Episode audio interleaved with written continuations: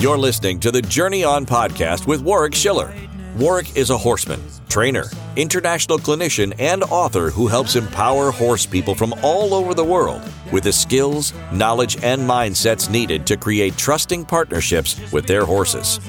Warwick offers a free seven day trial to his comprehensive online video library that includes hundreds of full length training videos and several home study courses at videos.warwickschiller.com. Just because you see what is yours. G'day, everyone. Welcome back to the Journey On podcast. I'm your host, Warwick Schiller. And if you are a regular listener of the podcast and a fan of the podcast and have enjoyed some of the episodes in the last six months, and the ones I'm kind of referring to are all of a certain bent, like, say, um, Emily Kaisdotter or Katrina McDonald or Alicia Main, Doniga Markegard, the Hunter Gatherer one with Rupert Isaacson, those types of podcasts, then I have a treat for you. Today, my guest is Jordanna Anawalt. Jordanna is a, uh, a Native American woman of the Hoopa Valley tribe from Northern California.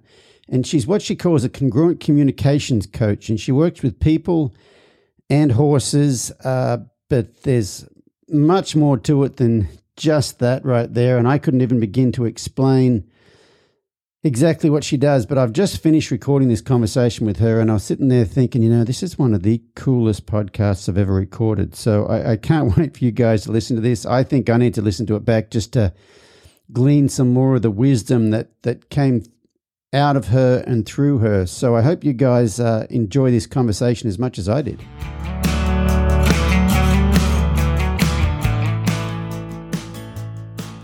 Jordanna Anawalt, welcome to the Journey On podcast. Hi, Warwick. Thanks so much for having me. I'm going to refer to you as Joe because you told me you go as Joe. So, Joe, welcome to the podcast. Um, you know what? I don't know much about you and I have looked you up a little bit, but you're one of those people like, oh, this is just going to be fascinating. Just let's see where it goes. Do you want to tell? Oh, where do we start here? Why don't you tell me? Why don't you tell us what you currently do, and then we'll work back to how the heck you got to doing what you currently do. Okay. Um, currently, I uh, am the founder of an equine experiential innerstanding organization called Choice Tribe that uses indigenous approaches to well being to develop relationships between horses and humans that support congruent communication. So, congruent communication is the communication between all of our bodies. So, our mental body, our emotional body, our physical body, and our energy body. And I started to see connections in the way that Indigenous cultures live their lives and this natural system of communication and how nature is always seeking congruence. And when the horses connect in a place of choice, they're also looking for a place of congruence between human, horse, and environment. So, Choice Tribe is an experiment and it will always be an experiment. Every day that I walk out with a student or a set of horses, I have no expectations. I'm excited to see what arises that's new or what challenges the information that we've already been given and step into this place of unknown, step into this place of let's let's see where this takes us and what the horses can share with us and how we can deepen our own understanding of what being alive in this human body, being on this planet is all about through the horse. So we do all sorts of things in the program. We work with horses, um, not just in task based work. Um, so I do have students who own horses and uh, or or come out to the barn and work with the choice herd, and we focus on connecting with individual horses and building relationships to where you can ride bareback and bridleless on property, off property. The horses go wherever they want to go, but it's in partnership with humans. We also do movement activities with horses. So, yoga with horses, dance with horses. We do sound healing with horses, um, meditation with horses, Qigong with horses. So, it's bringing these indigenous practices, which are movement, creativity, storytelling, music, into the arena of horse and seeing where that goes. So we do all sorts of stuff. Um, again, I never know what a day is going to look like for me. I always step out, you know, drum in hand. When I show up to a session, I'm like, I don't know. Maybe we'll drum. Maybe we'll be laying in the dirt with the horses, you know, over us. Um, yeah, it's kind of big. it sounds like it. We're going to get to the drumming. You just mentioned the drum. We're going to get to the drumming here at some point in time. Um, how long have you this? How long have you been doing this experiment? This experiment started in 2019, um, and it started. I walked through my horse herd one day. At the time, I had a natural horsemanship program called Harmony with Horses, and I genuinely felt that how we were approaching interacting with the horses was absolutely reciprocal, that the horses wanted to participate. Um, we rode bridleless already, we rode bareback often, um, but there was still here's the task and here's what's going to happen if, if you don't do the task. And I walked through my herd one day after summer. They get a month off, and my first ever school horse walked up to me and clear as day, he said, You are treating us like slaves. And just as your people were colonized, you are exploiting us for your own benefit. And it stopped me. One, I had never heard the horses that way. So when I hear the animals or the plants communicate, it hits me like in my my gut in in my stomach. I, I feel it there, and then it, it comes up to my mind, but it doesn't come in words. This was the first time I heard words that okay, and they were pretty powerful words. So I remember walking into the house. My parents are uh, got to quit their jobs and come to work for the business, so uh, they live on site. And um, at that time, they did. We sat down. I was like, we can't keep doing this. We I I can't keep teaching horsemanship or riding or I like this this is over. What do we do? And since we were on that break, um, I sat with it for a couple weeks and sat with the horses, sat with family. And then as we started to get back into that time when students would return to the barn, I sent out an email and asked for everyone to come. And we sat down at a roundtable conversation. And I told them what had happened and said, How do we go forward? And it was the kids who said, Well, Joe, why can't we just give them a choice like you give Honeybee? And Honeybee is my first horse that, uh, my, she's my first ever horse. I still have her. She lives on the homestead in Hawaii and not here in Oregon with me. Um, she, I knew nothing about horses when I purchased her, and she was a 14 month old orphan. Um, and I had no knowledge of how to deal with even a horse. And I was 16, and she put me in the ICU a couple times. Um, and very quickly, in those first three, four years of having her, working with different trainers, finding the woman who I began to study under as an instructor, I learned that this horse was everything was on her terms. And so from that point forward in mine and Honey's relationship, we worked at choice. There was no restraint, there was no coercion or bribery. So when I say at choice, we don't use any like clicker training, there's no food involved. Um, they actually, if they say no, okay. And we will ground ourselves. We'll do a practice that's about me, the human, and then re reapproach with the question. And if they continue to say no, okay, no big deal. So the kids had watched for years as I would interact this way with my personal horse, and then they would be interacting a different way with the school herd. And I was like, yeah, well, we can try that. And just about that time, the documentary that Elsa Sinclair put out, um, Taming Wild, yeah. we had, yep, we had watched as a as a barn movie night, and the kids, one of their questions was, why aren't there any movies about like just regular people doing that. Of course, trainers can do that. Like you guys spend all day with horses. But do you think if we gave the horses a choice, everybody could have that kind of relationship? I was like, I don't know. we should find out. Um, and then through that conversation, the kids were like, what if we brought art? Like, we would love to play with clay before the horses or maybe after the horses.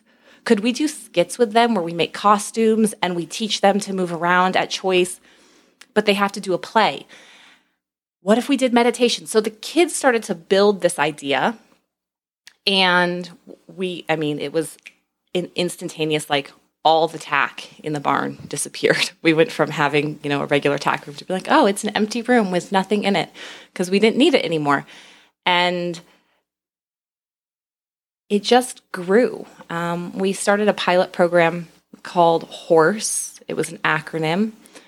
Um, and it was multi generational. That was also really important that we had every generation represented in the class. So one of the things that I believe is missing from the world today and our culture is that we no longer live in multi generational family units or extended family units, and that that is unnatural and detrimental in a way to how we evolve and how we learn and how we grow. So, this pilot program spanned three months, and our youngest student was seven, and the oldest student was 66. And um, I think there was 13 or 14 of us, men and women, boys and girls. And we got together and we reimagined what it could be like to be with horses if they had a choice. And one, how were we going to get the horses to make the choices we wanted was the first kind of um, version of that program. And within, you know, halfway through that program, we quickly realized that it wasn't about the horses at all. It was about the humans and the humans going inward, and that the horses, you know, weren't. They were a reflection of everything that was going on with the humans, and not just the human they were interacting with, but the whole herd of humans and the energy field of everything in the environment. So, that was a really, really eye opening experience and solidified the knowing for me that, okay, we're moving in this direction and we're not ever returning to the natural horsemanship realm that I had spent the last decade in, which was scary because that was me a choice to shut down a business um, and to ask people to come on a journey into the unknown. I, I don't know where we're going. I don't know what's going to happen. Um, parents struggled because they wanted to be able to see external rewards. There, there was this in, uh, extrinsic motivation that they were asking for, and I just knew that that wasn't that, that wasn't what they were going to get out of it. So these are the parents of the kids that you're helping, right? Some of them, and so we went from I lost about 90% of my client base during that transition um, because the kids weren't, you couldn't see the successes. Their posting trot got better, or they were able to hit, you know, this distance over a jump anymore. It was, they were showing up to sessions and they were saying things. And even the adults, like, I'm having clearer communication with the people at work, or I was able to stand up to myself at the bully in the lunchroom. They were developing skills that were supporting them away from the barn in the rest of their life. So there was major progress and benefit happening, but it wasn't measurable in the way that this style of society, the system is set up for it to be measured. So um, we kept going though. I kept going. Um, we've always had horses too that come from the rescue. I work really closely with a rescue here in Central Oregon called Mustangs to the Rescue. And I tend to take the horses. I'm like the last stop. I'm the one who gets the horses with the big behavior problems or the major uh, physical deficiencies. And that was just such a beautiful pairing for this work too. And to see how the horses chose the people and the people ended up coming to understand what the horse was trying to tell them about themselves. Um, so it was just this this period of time. It was about four months that that program was being built and then occurred. And i knew that okay we're on to something. And, and it was it lit my soul up. It was the first time that i got to walk out into the arena to go out onto property and to be absolutely stoked to work with horses and humans and i knew uh, when i got to that point i was like wow you really hated being a horse trainer. And I did. I wasn't a good horse trainer because I could feel and hear what the horses were saying. And so when I had to give them back to their owners, I knew that the issues were going to re-, re arise because it was the owner who actually needed the work, not the horse. So I was like, oh, whew, that's over. I can now just like, this is what I want to do. And it brought in the part of my um, indigenous spirituality and my my cultural belief system um, so seamlessly that it was just like okay keep going um, yeah so it kept evolving and i ended up going to western australia that fall the same year that we launched that program um, on a series of synchronicities. I didn't have a passport. I never thought I would leave the Pacific Northwest. I am I love Northern California. It's where my tribe is from and the Oregon coastline and uh, I was really sure I was never leaving this area. And then several people in the series of three months showed up in my life and they all brought up Perth, Australia. And these people came to me in ways that had really significant meaning. And then one day I saw an offering and I was like, oh, that looks interesting, and looked it up. And sure enough, it was being offered in Perth. And I was like, I'm going to Perth. And so when I went to Perth, um, I ended up meeting the shaman who I returned to Australia to go and study with. Um, and that led me to Indonesia to work with uh, a medicine man there, and then um, to Hawaii, and then home here and that was just the the solidifying experience of okay indigenous approaches to well-being across the entire globe all nature based it doesn't matter where you pluck a set of people from. And we are all indigenous. We all understand the rhythms and the cycles of the seasons. We are in awe at the way that the stars track across the sky. We feel with our entire sensory body just as the horse does. So I wanted to use and figure out how to draw upon the archetype of the horse, but also the horse as a physical being in the way that they live their lives to help people return to balance within themselves, within community, with the natural world, and that's where we are. We're still in that beautiful space of exploration and working with new facilitators and trying new things. And that I don't think that will ever end. I think we'll always, Choice Tribe will always be an experiment and an exploration into what is possible. Let's find out.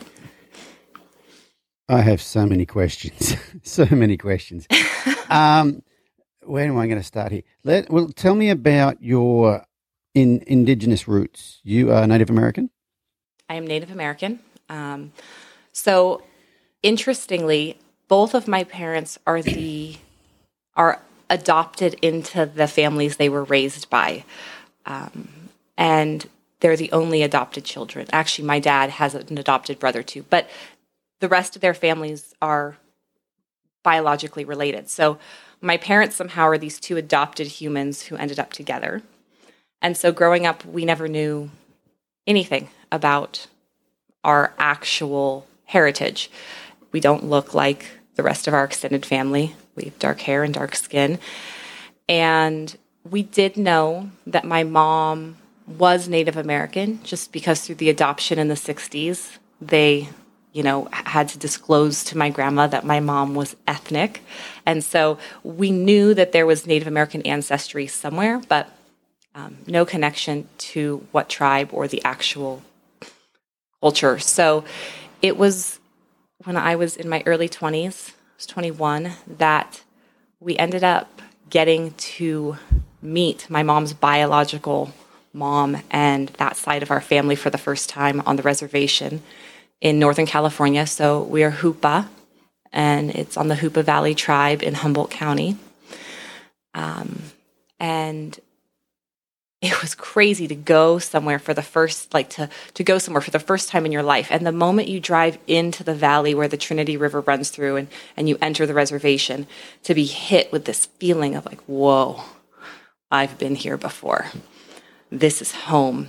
And to make our way down to my grandma's house and to see people who looked like us for the first time and like oh that's where my cheeks come from. And whoa it was just, it was such a trip. My mom looks just like her sisters and um, to feel that all of the experiences i'd had as a child because i've talked to the plants and the animals and and heard things in the wind and seen shapes in the fire since i was so small. And my mom was i'm so grateful that she always supported us in that. She said uh, you know, to always always pay attention to the things that are happening around you, even if they don't make sense. That doesn't matter. Um, you know, follow your dreams. Actually, pay attention to what's happening in the dream state. So, all of these things that I'd already done, I was like, oh, this makes sense. It's like in my blood. This is why I've been doing these things. And at the time, my grandmother was the chairman for the tribe, like the head of the political sector, um, and didn't realize until we got to spend more time there um, that our family is um, actually connected to the the center of the tribe. So we were able to go down to our traditional home site, which is just down on the river. It's called Takimildin. And we got to go into the traditional house that our bloodline comes from and sit around this fire pit. And as we're sitting there with my aunties and my cousins, they, you know, like, so this fire pit has been studied by Humboldt State University and it's been carbon dated back 10,000 years. And like to sit in this space and be like, wow, I'm in this place sitting on ground around a place of sacred knowing that's been in my line for 10,000 years was just really, really powerful. Um, and what it did was it opened like the key to a door that I didn't even know was possible that existed. And it opened. And the level of awakening in my spiritual knowing accelerated. Like I just, stuff started to come in really fast. I didn't know what was happening, how to make sense of the things I was seeing or hearing. Um, and I had some support from family on the reservation, um, but I don't live there, so I it was navigating it kind of on my own. And what I know now is it wasn't on my own at all. That's what the horses were doing. Um, so the horses have been they've been a guide, and for me in my life, this lifetime, but horses have been a guide for humans from the beginning of human existence. That's what horses agreed to come here to do, was to walk beside us to keep us in balance. They're like the, the giant check that's like, ah, humans, come on, you're falling out of congruence with nature. You're falling out of congruence with yourself. They're our way of gauging where we're steering away from the path that is aligned with the laws of nature. So, um, yeah, my tribe horses aren't like wouldn't have been on the lands a long time ago. They're not a part of the culture. Um, there are horses on the reservation, but it's not like we were a horse people. Right. So there's there's no connection um, there. It's just a a place to know that the things that our ancestors have gone through and that we've had happen in past lives do play a role in what's happening in our life today. That's what my my heritage has taught me. So you were what, 21 before you went there? Yeah, that was the first time. Okay, so I got I got que- I got lots of questions here. so your both your parents adopted. They're both Native American. Um, were they adopted by white people? Mhm. And Yes. so their upbringing was, you know, Yep. white America. Yep. Okay, so and and so was yours, I guess. Yes. Okay, so then so. my questions is like when you, you know, when you s- said that you could you could always sense things and hear things in the wind and see shapes in the fire and that's not normal for the U.S. I didn't know that. Right.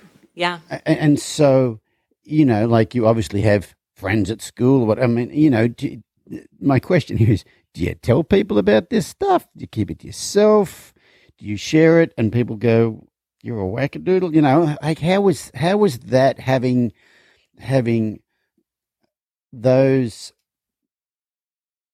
abilities and I, I am aware that we're all supposed to have them and and for the most part it's been um, you know, culture has our culture has told us we shouldn't have. Them. And the other thing I think too is, like for me, I am of English and Irish ancestry, and if you go far enough back, like far enough back, we were indigenous to somewhere, but that's been a long time. Whereas with your ancestry, it's not that long ago, if you think about it, um, that you guys lived in community with nature. And I'm wondering, apart from the, you know, our culture says that's silly, don't, you know, that that's not, that doesn't work like that, whatever. I'm just wondering, when you were talking before, I'm wondering if, if there's a combination of the two, whereas, like, you know, us white people, it's been a long time since we lived in nature like that. Whereas you guys, it's not that long ago.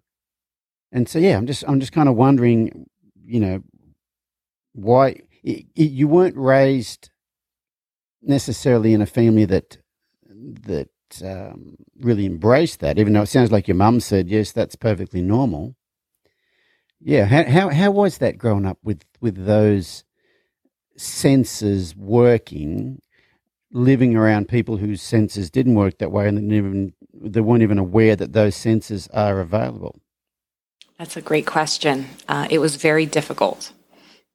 uh, I was I was bullied through elementary school and into junior high, which is seventh grade, eighth grade in the United States, and um, it was so bad that when I was twelve, I attempted to take my life and ended up hospitalized.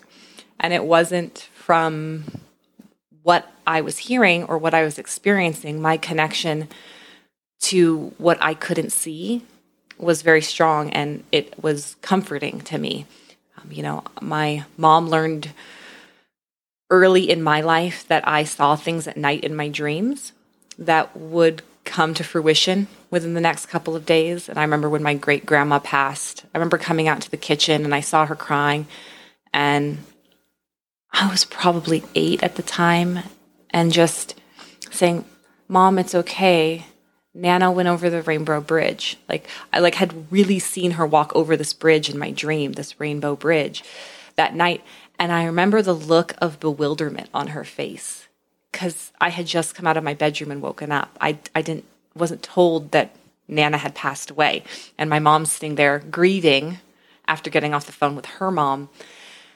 And there was just a series of events that happened my whole childhood like that, where I'd see something and my parents would cancel trips because I'd see some catastrophic event happening that they'd be a part of. And so they'd be like, nope, we're not going on the cruise ship. Nope, we're not going to go do that. Um, I found a lot of support at home with my siblings. Um, as kids, we were really close. We were always outside climbing trees and playing. So school was like the thing that I had to get through every day. And it was made more difficult. The, the bullying was made more difficult because I was also am a very intellectual person and I love learning. And school was boring. It just moved too slow. And then I'm getting all of this harassment emotionally. And it wasn't because I talked about what I heard or what I was experiencing. I was just different. Um, and I saw through surface. Like I, I facades have never been strong for me. I'm like, oh yeah, I see through that. I see who you are. I see your intention. And if it's malicious or if it's hurtful, I I'm not going to confront you. I'm just going to back away. Um, but I feel I was confronting in just who I was, kind of being an independent, I'll do my own thing um, kid to the girls who I had as peers. So um, that suicide attempt, though, was the greatest the greatest blessing of my whole life. Um, when I I re- so when I woke up in the hospital, the psychiatric facility, the first thought I had was, "Oh my gosh, I don't belong here." And I had been suffering from severe depression, and I was very unhappy. Um, but I knew that I didn't belong there. And then within a few minutes of, you know, being awake, this memory came back across my awareness, and it was of a being that had come to me while I was sedated. So when they took me from the emergency room and transported me to the psychiatric facility, I was sedated. Um, I remember just being really in and out of consciousness and seeing all sorts of things. But this being came to me, and uh, I now know that being to be my guardian angel um, that travels with me through my whole incarnation, this lifetime. And she said, You have a choice. You can choose to live in the story that's being created around you by life's happenings, or you can choose to create your own story.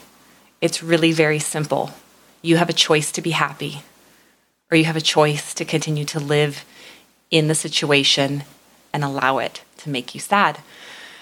And it was really powerful because they wanted me to come out of the hospital with this plan of a huge list of medications. And I was 12, but I was very, very opposed to that. And I was, I made it clear to my parents that I would agree to the doctors that I would be on those medications and I would do all their things, but that I wasn't going to, and that I was capable of doing this on my own. And that was what that that saying from that being gave me. Sorry, was that this um, I was absolutely capable. I that's the the greatest gift of the human spirit is we are we are truly so resilient and we can be absolutely relentless when we want something. It, we just keep going for it. And that I wanted to be happy. I wanted to feel like the animals felt and like the natural environment felt.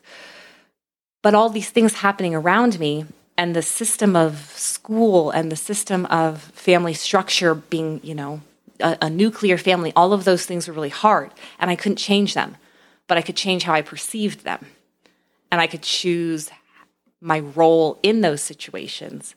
And if I allowed them to affect my emotions in a way that was detrimental, or if I took them as lessons and integrated them in differently. And as I think back on that now, I'm like, wow, that was a lot for a 12 year old to get, but I got it. It was like from that moment forward, my motto kind of became you have a choice. And as I've grown up, people have thought I'm kind of callous because I'll be like, well, you have a choice. I've I also still have the possibility of slipping back into major depression. And I know I can catch myself and I sit there, I'm like, you have a choice. I can't change all the stuff going on around me, but I can change how I perceive it, how I feel about it.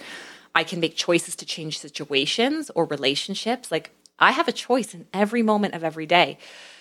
So that experience um, was really powerful. And what it did was it caused me to transition to home study um, and out of the school system, which we moved at that point up into the Sierra Nevadas. And so I was in the mountains and I graduated high school. I mean, I went through eighth, eighth through 12th grade in two and a half years. So I graduated high school when I was um, 15 and was just like, I want to just get on with life. Like, I got stuff to do. Um, And I was working outside at that time. I went to work when I was 14 as a snowboard instructor, and I loved being outside. Um, and that's where I started to find it wasn't in the group of my peers that I found acceptance. It was when I started to interact with people of other ages that were open to the idea that, yeah, there is something more, and they had already moved beyond adolescence into adulthood where they could formulate their own ideas. That was the hardest thing about being a kid with what I was experiencing with all the gifts is that kids are shaped by their families and their parents' belief systems. And anything outside of that is a challenge. But when I started to interact with people who are older, I wasn't a challenge. I, I wasn't challenging them anymore. It was just like, oh, that's interesting. okay, she's interesting. Um, and to, to circle back to, you know, your comment about, right, being a white bodied person that's so far away from their indigenous lifestyle that is a part of your DNA. It's never gone away. We all enter this world, and that first breath we take when we come in as human animals, we we know everything about the natural world. We are we are in alignment with the way that nature works. And it's only through the conditioning in our very early years of life that that's all turned off. And that's all it is, it's just turned off. It doesn't go away. It's all in there.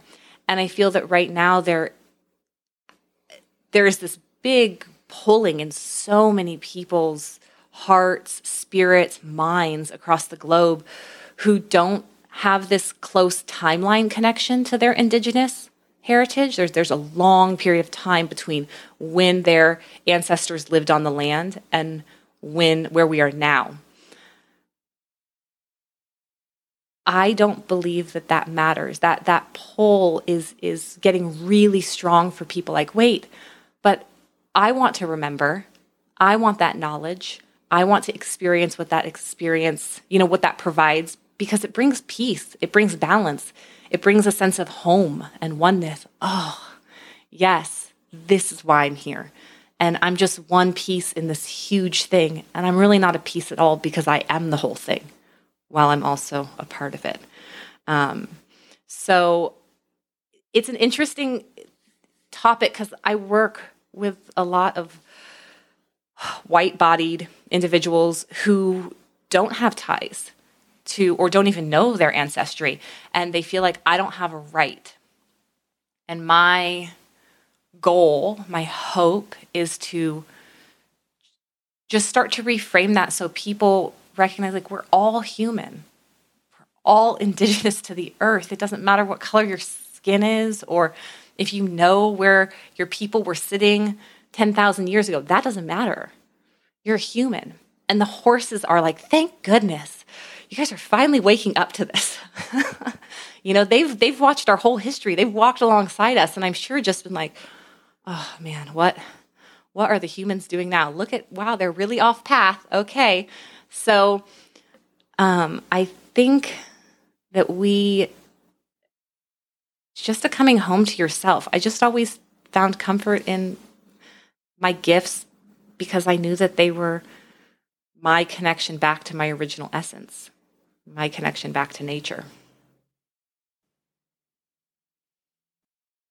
Well, I'm not sure where to go next. Hey, I want where I'd probably like to go next is can you tell me about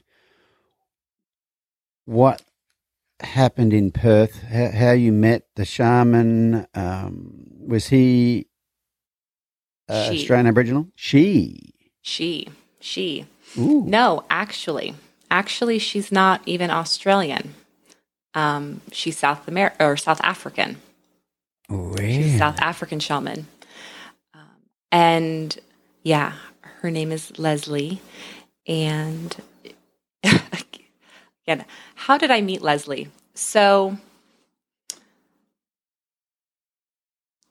a, several just again very synchronistic things happened like someone showing up to my ranch I had a business called Harmony with Horses in Bend, Oregon. And one day, this woman sh- showed up without an appointment, and I see her wandering around outside. So I go out, Hi, can I help you? She was like, Oh, yeah. Well, I just wanted to stop in. I'm visiting Bend, but I own Harmony with Horses Sedona. And I came across you, and I just wanted to come out and see what you're doing. And we do a lot of the same stuff. And I'm going to be moving to Bend, and I want a place for my horses. So we were in like a time warp where we just spent what seemed like hours. It was 20 minutes walking around the barn, looking at the horses, talking. And one of the things that she said was, "Oh gosh, you know, there I've, I have these power places on Earth. Do you have power places?" And I was like, "What? What, what do you mean by that?" And she said, "Oh, like there are three places on Earth that are just the places that I draw the most peace and the most wisdom from." She's like, "One of them is in the redwoods of Northern California, right along the coast." Near a place called Arcata, which is 20 miles away from Hoopa, the reservation. Then she said, Oh, you know, the other place is, where was the other place? I can't even remember the third place, the second place. But the third place, she said, it's this place um, called the Pinnacles out in Western Australia, just north of Perth. And this was the second person who'd brought Perth up in about a month. Just, I'd never heard of Perth, Australia. So I'm paying attention and um, gets brought up a third time by another person without me giving in like i'm not leading. I'm not i'm not dropping that in. It just shows up. I'm like okay paying attention universe. What's in perth australia?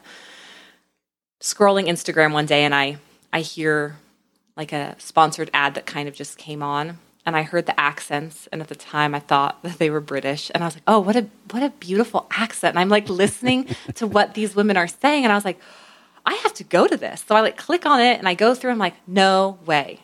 So it was the second year that this group of women had put on an event called Sisterhood Rising, a wild woman weekend in Perth, Australia. And so I ran inside. I was like, Mom, I have to go to this.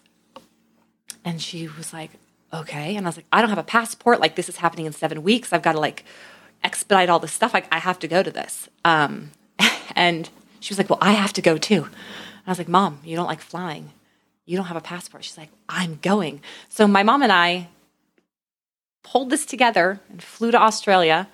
And the moment that we landed, we flew into Melbourne. And it also was like our flight got canceled in San Francisco because the plane's lavatory was broken and they had moved all of the passengers off of the Qantas flight onto a United flight, but you had to have gotten an email to sign up for that transfer, and we didn't get the email. So, like, we're at the airport ready to leave, and there's no one at, like, the flight's not happening. And I'm freaking out, like, I'm supposed to be going to Australia and it's not going to happen. And it was just another moment of, like, no, Visualize yourself stepping off the plane in Australia. Hold the story in your head that you want to happen. Hold it. Don't let it go. Don't start letting the fears and the what ifs and what coulds creep in. Mm. You're going to Australia. You're in Perth because you have to go to Perth. When we got into Australia and stepped off the plane, it was a more overwhelming feeling than the feeling I had when I stepped onto the reservation for the first time in Hoopa.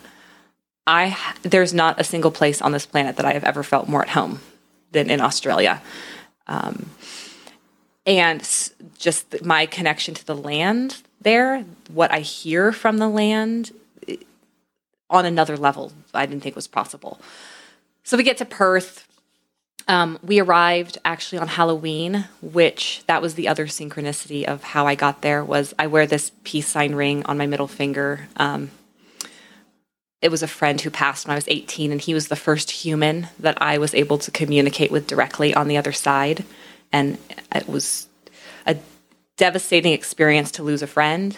Um, and then for him to start showing up and sharing things was one, I thought I was going crazy um, until the things he was showing me would start to happen. Like he'd come to me in my dreams and show me, like, hey, this is going to happen. I'm really sorry. Or heads up, pay attention to this. And then those things would happen in the following days.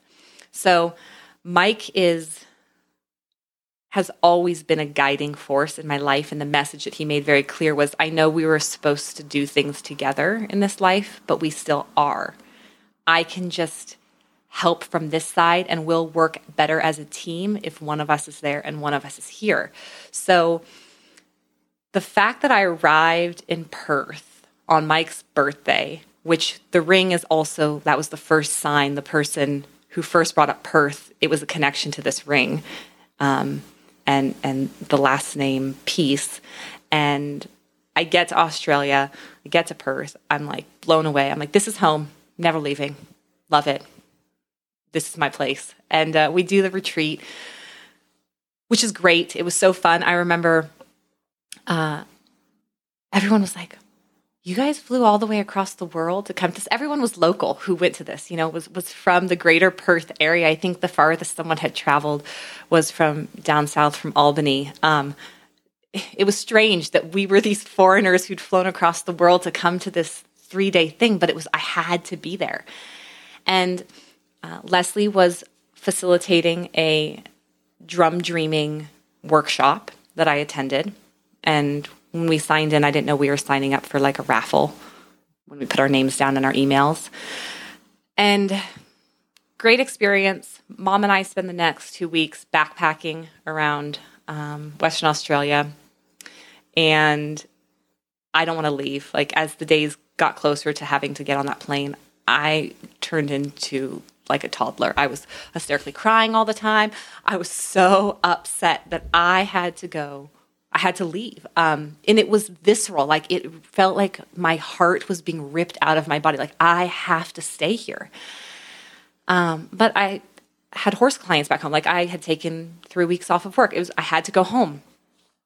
And the night before we got on our plane, I got a Facebook message from Leslie. Hey, gorgeous. Are you and your mom the Americans that were at the retreat? Yeah. She's like, Well, you won the raffle. Oh, what raffle? And she's like, You get a free session with me. Um, how do you want to do that? We can do it virtually, or you can come to my place. I'd love to come to your place, but we're leaving tomorrow. And she's like, Oh, well, I happen to live right by the airport. Come out to my come out to my farm.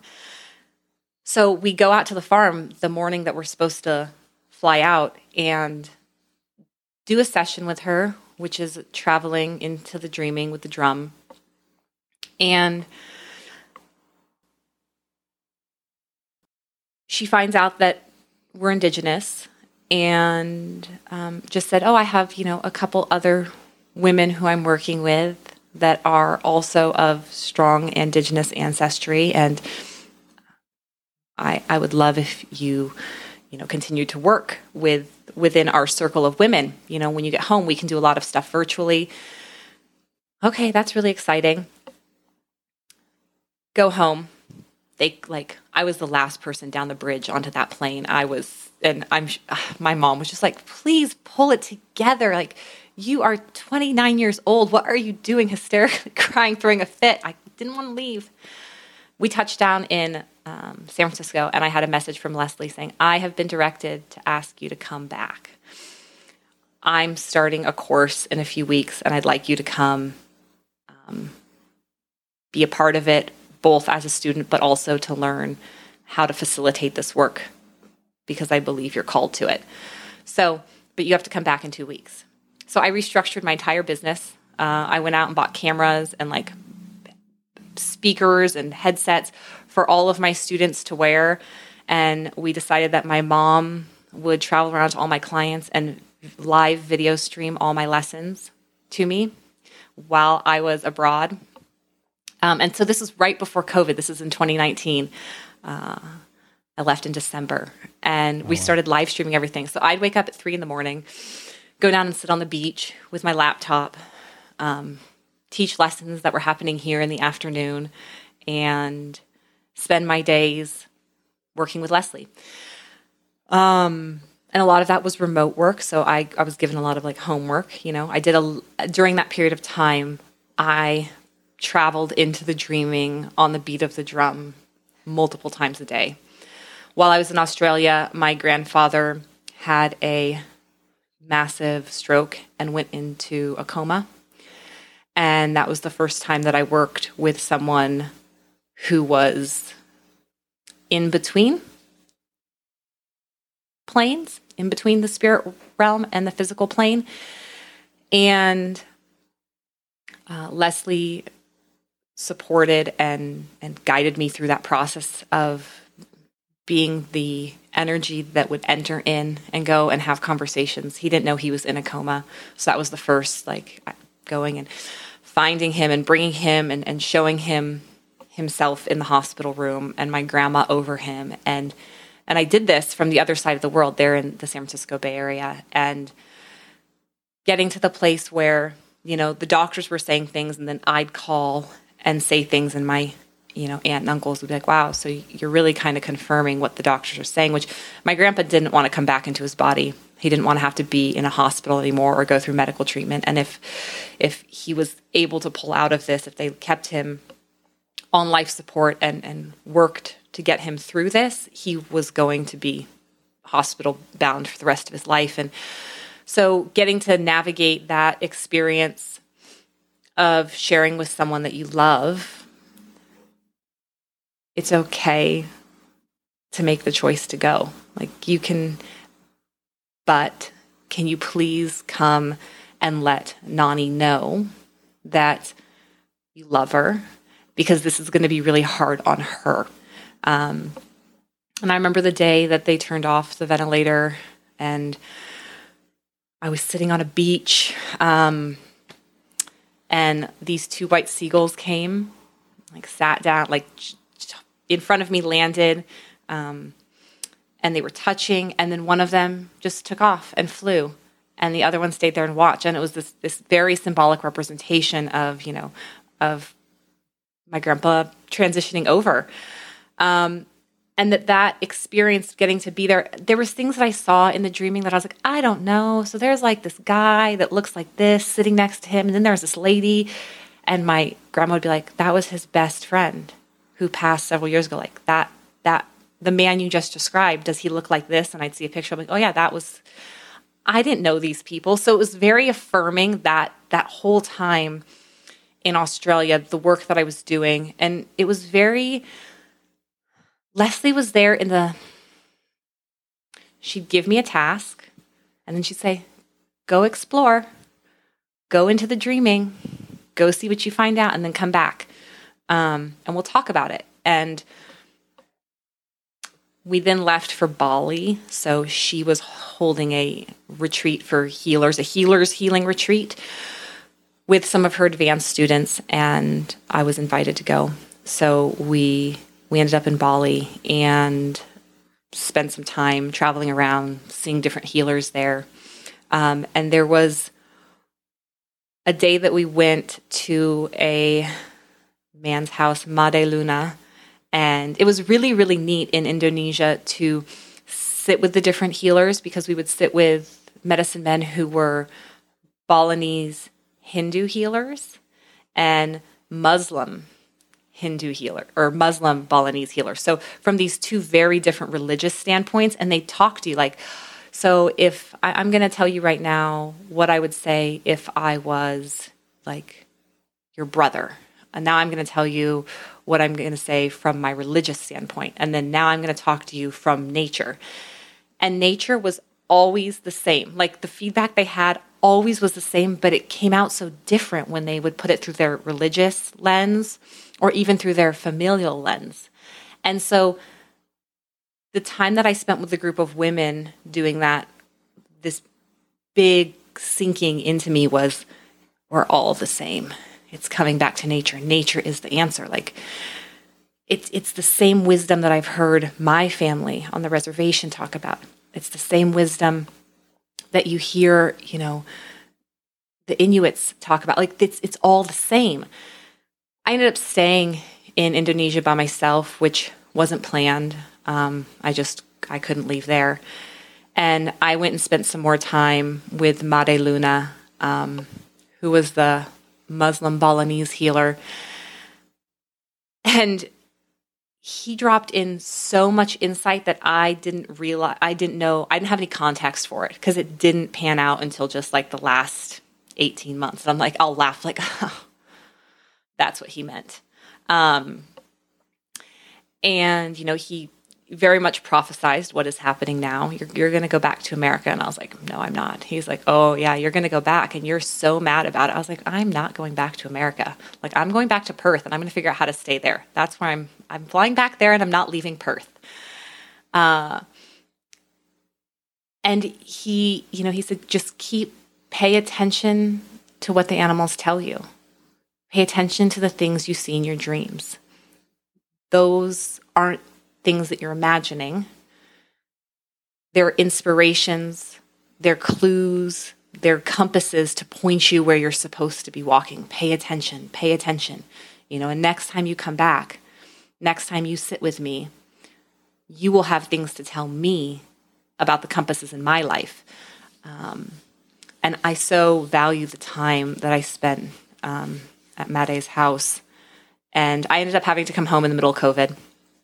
Um, I was the last flight out of Bali and into San Francisco. And that kind of then started all like, of. Is that like the middle of March? Yeah, end of March. Um, because I wasn't going to come back. I was going to stay and teach all my lessons. I was still working. It was great. I didn't need to be here.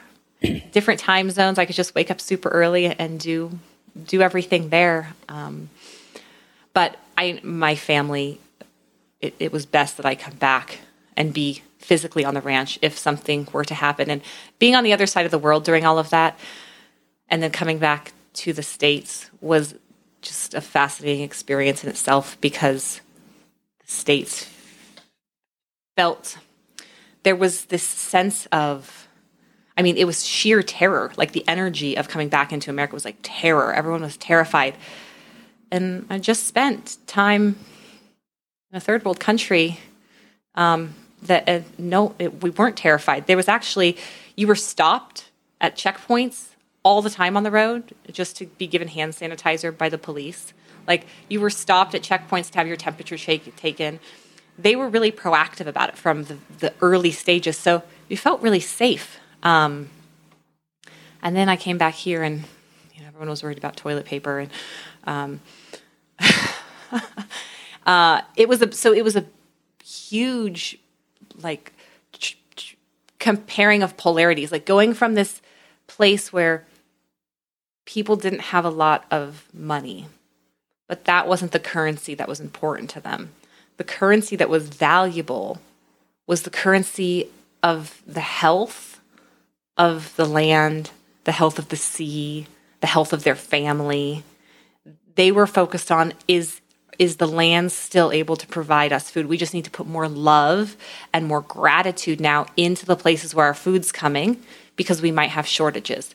We need to acknowledge how important our family structures and our friends and our neighbors are. And that was that that next piece of choice tribe that it was like the horses and nature but community. Where's our community? Where is our sense of tribe? And the horse world for me had never given me that sense of tribe.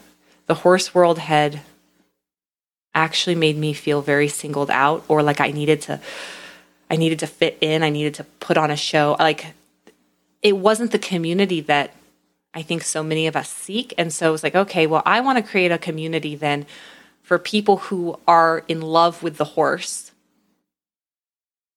but don't want to have any of the expectations or judgments around around that to be able to come in and, and be open and explore. So Wow. Um, can you tell me more about Leslie? What was her lineage as far as like where did she learn and what was her what was her um, ethnic background and you know where did she learn her stuff and do you know much about that? You know, that's a great question. And I don't. Um, Leslie is a channel, and things come through to her. Mm. Um, she is very connected to the Australian land as well. So, something that came out in my work with her was that I saw a couple of my past lives when I was in Australia. Um, and she also had past lives when she was in Australia, which was the draw to be there. Um, the drum dreaming, so teaching medicine drum dreaming was something that came into her as a channeled a channeled guidance and she uses nature and the wisdom she gets from that place to provide the healing and the growth space for people to come in and receive. Can you tell me more about the the the drum the drum journeys? That sounds Yeah. pretty fascinating to me. Yeah. Um, so, drumming, I'm not musical. And I was never drawn to create sound or music. And then I started to see this circle when I was asleep at night in my dreams, like this circle with this line through it. It's actually the drum that's right here above me over here.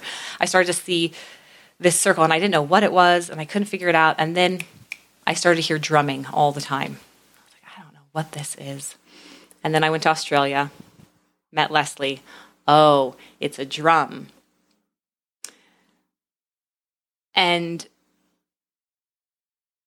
the drum represents the beat of the drum is linked to the heartbeat that we have, the heartbeat of Mother Earth.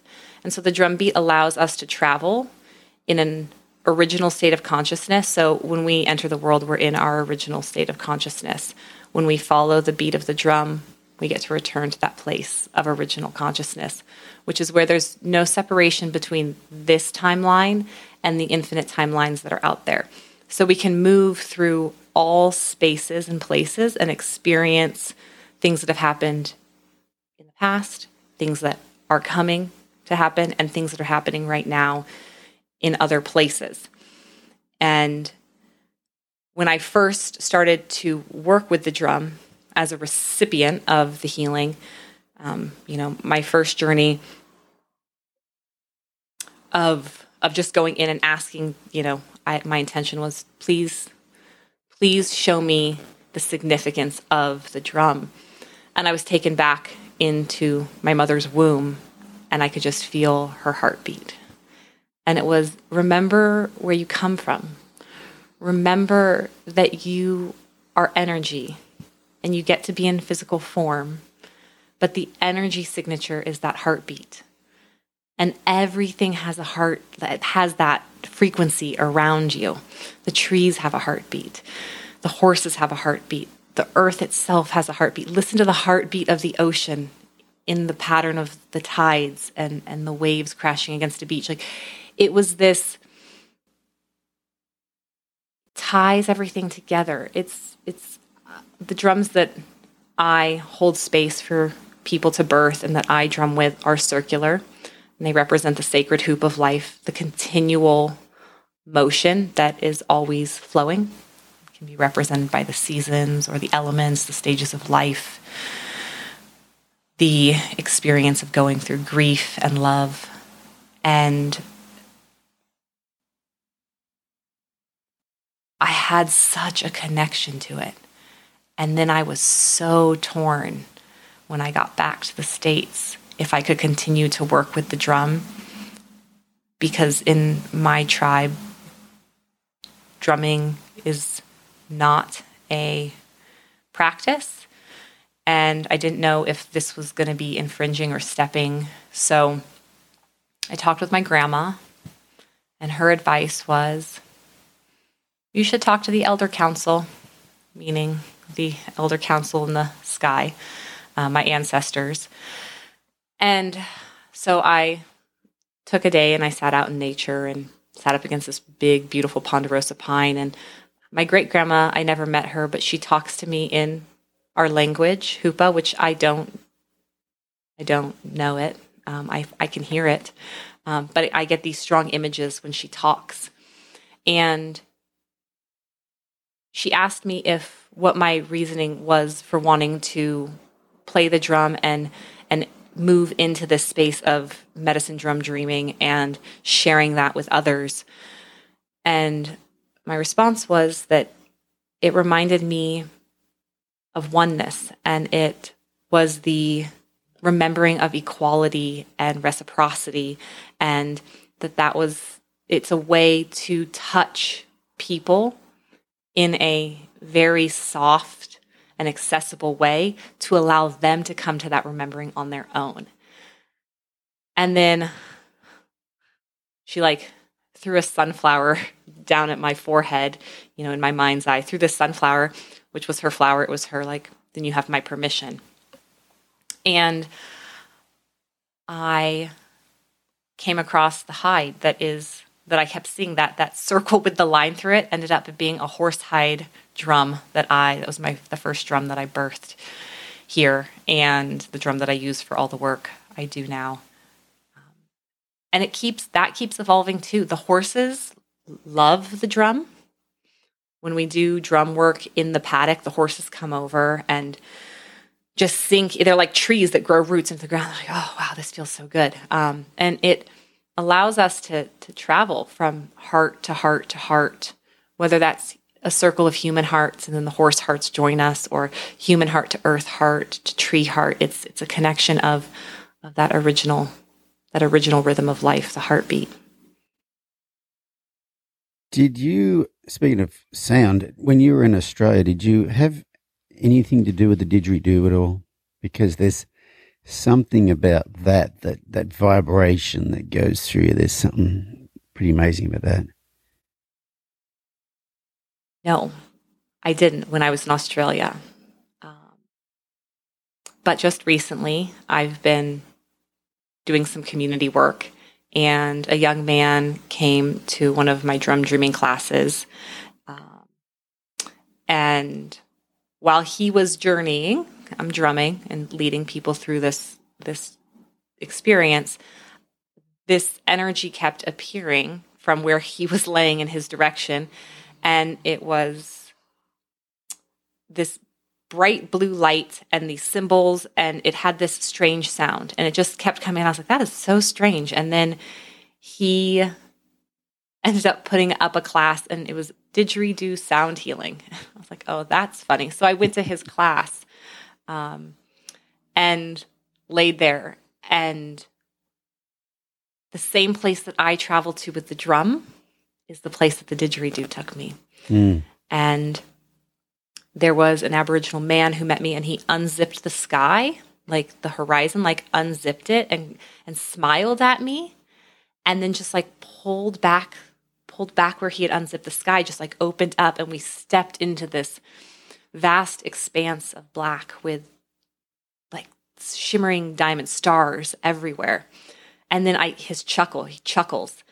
and then I have no idea where I go. I totally disappear. So the didgeridoo has become the instrument that I actually sit with my friend often now and use that as a um, way to travel. I don't know what work I'm doing out there or where I'm going, but it's it's it's a, such a powerful sound um, and a connection to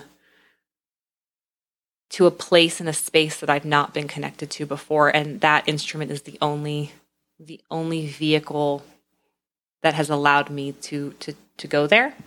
Um, really excited to see kind of how that continues to unfold, and I'll be heading back to Australia this fall. So it's one of the things on my list. It's like, okay, I I want to spend some time on the land in the presence of the frequencies of didgeridoo. But the, the young man you've been doing those with, he's in Bend? He's in Bend, yeah. Yeah. Okay. Yeah. Um, when you were in Western Australia, did you travel around much? I stayed in Western Australia. Um, I traveled south more than I traveled north. I was Okay. there in the peak of summer. Yep. Um, did not have a reliable car. Um, I spent a lot of time camping on the beach. I was very, very um, intrigued by being in a different hemisphere and the sky being different and the way that the sun rose and set. And there was a whole conversation that the just the cycle of a day had to say while I was there. And I was really in love with like the Margaret River area, Right. very similar to where I grew up, Sonoma County. Right. Yeah. Wines. Yeah. Yeah.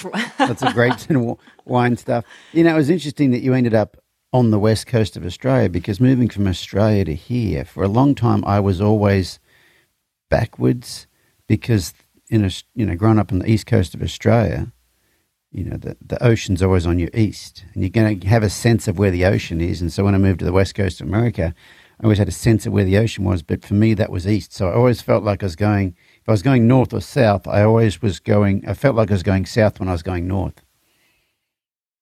Total sense. Yeah, people were like, Perth? Why Perth? Don't you? And I was like, it's just Perth. That's that's where I was called to go. It's where I feel a really, really strong connection to the the land there. Um, you know, wander out. I would just kind of pick a spot on a map certain days and be like, that's where I'm going to drive to today. I don't know why. And I would drive out to the middle of nowhere and sit and listen. Um, I was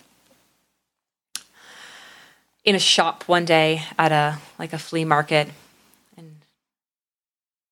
there was rocks everywhere. And i remember looking up on the shelf and on the very way up high there's like this little rock. I was like can i see that? And she pulled it down. She's like oh i've had this for decades. Way i'm like well it's way up there. And she's like it's interesting that you would pull that rock down. It was it was given to me um, by a man up in the northern territory. And yeah, it, no one ever looks at it. I was like, I, I, I love it. Can I, can I buy it? And she's like, yeah. And I said, what is it? And she's like, it's mookaite. I was like, oh. And I, I loved this little rock. It's, it's not very big. And during COVID, when I was here and spending a lot of time journeying with my drum with the horses, I decided I'm going to journey and meet the origins of this rock. I want to go to the origins of this rock. And um, when I went in, is like this being appeared, and so clearly, I'm not a rock. My name is Rugar, and I would like you to address me like a being. Okay, Rugar, not a rock. Hi, Rugar, nice to meet you. And he said, Thank you for picking me up. I've been waiting for someone for so long to come along to come like along so that I could share my story. Okay, what is your story? And so it was like uh, like going through like a little snapshot, like a little time portal, poop, and all of a sudden we're on the bank of this beautiful stream. There's grass and the stream is flowing and it's it's crystal clear. There's beautiful red rocks in the stream. It feels cool. It, it's kind of like rolling grasslands with some steeps. And then my attention catches this like big rock in the bank on a turn of the stream. And I'm looking at this rock and I'm looking at this rock. And then everything starts to gradually dry up. The grass starts to die, the stream gets lower, everything turns brown, then it turns to nothing. It's just red dirt. The water stops flowing. And in that process, chunks of this rock had broken off and been carried downstream. And so I watched this this place of Rugar's origin go from being abundant and life providing, life sustaining to desolate. And then Rugar takes me to him, and I can see his little shape, and he's sitting in a dry stream bed. And I see a hand pick him up, and then he just shares this feeling of like all of this travel like all of this movement and and then he arrives on this shelf. Thank you for sharing your beautiful story rugar. And he said do you not see the symbolism in it? Do you not see the parallel? Why you have me? No not right now. Sit on it and think about it. So i sat back for I was was like, hmm, that was the first time a rock had had, had a name. Um, and what came from that, and I, I journey with Rugar and to Rugar's place of origin fairly frequently. Um, it's a deep well. That stream is like a a well of wisdom. You can go sit there, and things will just bubble out of the water there um, when I need clarification on something but was that as humankind evolved and we moved away from nature. We moved away from horses. We moved away from being on the land. We, we lost that connection, that reverence, that, that necessity to maintain the land's health, the land's vitality, and that that was an important thing in my life to talk about, to share with others, to bring into the things that I was teaching and offering that we have to remember we are not the supreme beings on this planet. We are we are a part of this entire web and we have had a major effect on the health of the rest of the web and that at this point it is our responsibility alone to try to weave that web back into a structure that can provide nourishment and sustain the entire web and that rocks, the elementals, um, even the trees, they stand for a really long time and watch what we do. And they carry these memories, and that all around there are beings like Rugar who we might have in our homes, and they're with us because they have a story to share.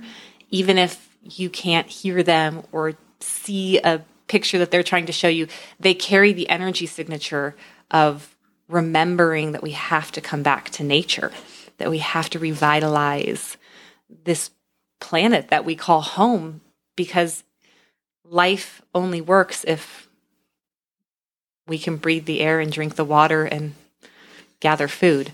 Um, yeah. So Rugar, the rock from Australia. Um, so that was a lot of my teaching while I traveled was from the land was from you know sitting at the pinnacles and uh, you know uh, just outside of Cervantes and and those they're like pillars rising out of the sand in um, Eastern California. We have something at Mono Lake called tufas, and the pinnacles are kind of like tufas. They're like rock mineral formations that rise out, and they they all have stories they have different wisdoms to drop in, and some of them are really lighthearted. Like they're not profound. They're just it's just like this is my story and this is my experience. And some of them you're like, whoa, what did that rock? What did that formation just say to me? Um, so the land in my travels, the land was my biggest teacher, um, and I was able to accept that in those travels come across other people that are like, oh yeah, I talked to rocks. I talked to like I was no longer strange. Right. Or it was oh, there are places where this is normal. And I wonder if people back home are looking for a community where this can be normal. I bet there are people around me in my life who also have experienced things like this who haven't had a place to share it. Yeah, they're definitely those people have started to show up and like, wow, I didn't know I wasn't the only one. And so opportunities like your podcast are great. I know for me, getting to listen to a lot of your guests' stories is like, oh, yay. There are people all over the world and they're totally comfortable and confident to come and talk about it and that that will hopefully ignite, you know, courage for exponential growth of this kind of sharing. Like, let's talk about it.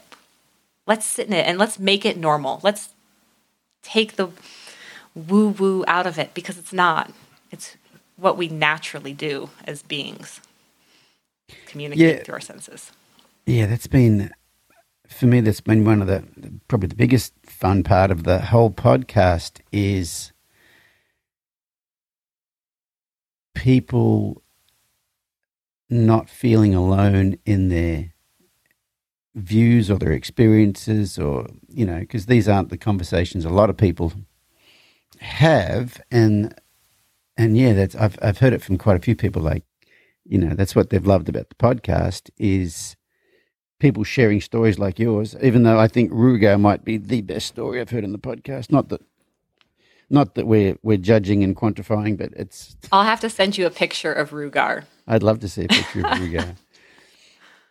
Um, wow. Okay. So I have a question for you. It came up to me while you're talking about Rugar, and it's something I've thought about before. So you mentioned uh, previous lives and things like that. Do you do you think there is a um, like a sequential order to where you'll be a rock and then you'll be a tree and then you'll be an animal, then you'll be a human? Or do you think you can, like, your next time around, you might be a rock? You know, because I've, I've, I've had it explained to me, like, you know, when you're a rock, you have to learn just to sit. And, like, if you're a tree, you learn how to take in energy from the sun, but you still have to sit. You know, do you, do you and I don't think there's a right or wrong answer to this, but what what do you do you think there's a sequential order to things, or you could be anything next time? I think you could be anything next time. Mm, okay. I think that I think that just that phrasing alone, right? We're human and so we do a lot of thinking. Our cognition is the one thing as a human choosing to come as in as a human that we are here to learn about how to be aware of our thoughts, how to be grateful for the ability to create complex thoughts and to have a brain that's evolved, but to be able to come to the place which I don't even know if in my life I'll get to. I think very few human beings do, where you can just accept that we will never know and that um, the need to try to figure it out is the lesson to, to not need to figure it out anymore. And um, okay, okay, okay. Yeah, yep. yeah. Uh-huh. So, so you're saying I should stop pondering that question? you know, I think maybe ponder it in a in a different way. Ponder it through a sense, like have the question and send the question out and see if you can get an answer to the question through sound. Can you get an answer to the question through feel, like through kinesthetic touch? Like ask the question from a different place in the body, not from the mind. Mm, thank you, thank you, thank you. That was I think that could be some of the best advice I've ever received for anything. That's I need to think about that more because I'm very much in my head quantifying and analyzing and and it helps me in definitely helps me in some places and it hinders me in others. But uh, yeah, I need to do that. That's. Do you have a favorite horse, or maybe not a favorite? That's that's a very particular word. Do you have a horse in your life right now that you feel is a guide, like the guide? Yes. Yes. Okay, so that question. This is this is what I love. This this lights my fire. What I love about horses. When you start to do sensory work with horses, so you take these big questions, or little questions, curiosities, and you go to the horse and you set the intention that you're going to put that question out, but that you're going to put the question out and you're going to be with it in each sense. And you do this in the presence of the horses. So I am curious are lifetimes sequential? Will you share your understanding of that with me, horse? nature, self. And then you sit and you allow what you hear. Like you focus, I'm going to hear the answer through the sounds around me. I'm going to feel the answer. I'm going to smell and taste the answer. I'm going to turn my eyes off and stop needing to see the answer because sight is attached to cognition when we let those other senses and and then that the other sense the most valuable sense which is the sense of feeling out from the whole being like i see it like a jellyfish like if from from your center here at your navel pico it's like a jellyfish that radiates out and, and feels with all of its tentacles feel the answer and then feel into the answer again in two months and then again in two years and feel how that answer evolves and shifts and is relevant to this time in life. And the horses, when you do this with horses, they, you, it's this look and they're like, they get it. Look it. The human gets it. And then they start to unlock doors and unlock places in our mind that have become closed or or constricted because of our conditioning. They just the horses just are like, great, we'll just open that up for you. Let let's start to let stuff flow. Their presence is so magical. And when you take them and what they have to talk to us about and share and you add it to this returning to our natural sense of our natural sense of processing our senses magic can happen. So the guide horse. The guide horses are always have some pretty uh pretty ex- explosive information to share. That was that was that was awesome. That was awesome. Um you know there was a book i read a number of years ago and it was about uh, it was about shamans and it was about how you know practices you can do and things like that. And it's interesting. One of the practices they say to do was to go out and sit in nature. And each time you sit in nature, use a different sense. Like one time, go out and sit there and just listen. One time, go out there and sit there and see. One time, go out there and sit there and feel and just feel with your body. And I've talked about it before on the podcast. There's a book I've read called Radical Wholeness. And in that book, they talk about a West African tribe called the Anlo Ewe tribe. And they have this word that they call seselelame, which translates into English as feel, feel with the flesh from the inside out. And that's that, that jellyfish thing you're talking about. Yeah, the first the first skill that when when a new human comes out to my facility, we do a sensory exercise in the horse paddock, but not with the horses, where everyone turns inwards, eyes off, hearing, feeling, smelling, tasting. And it's it's the teaching that do you hear the sounds? So allow yourself to hear the sounds and then feel deeper. What are the sounds sharing with you about what's happening? What does the environment feel like? Did the birds go silent because it's nap time? Or did the birds just go silent because there's a predator? Are the birds talking and just chattering, having communication about food? Or are the birds talking and giving a warning? There's a feeling. The wind can be still, but you can feel chaos on your skin, or it can be so chaotically windy and feel absolutely serene. And teaching humans how to remember that when we were hunters and gatherers, we used our entire sensory body to take information in. It hit that that center place, pico, right behind our navel, our intuitive knowledge system. It traveled up to our heart. It did this really quick check of coherence, and then our brain got a signal and and sent a neurochemical out to the rest of the body, and we acted. Horses never stopped doing this. We did it when we were really young, when we were infants, and some of us got to do it for, you know, longer. And there are tribes around the world who still live that way. So it's it's not that it's gone, it's just a remembering.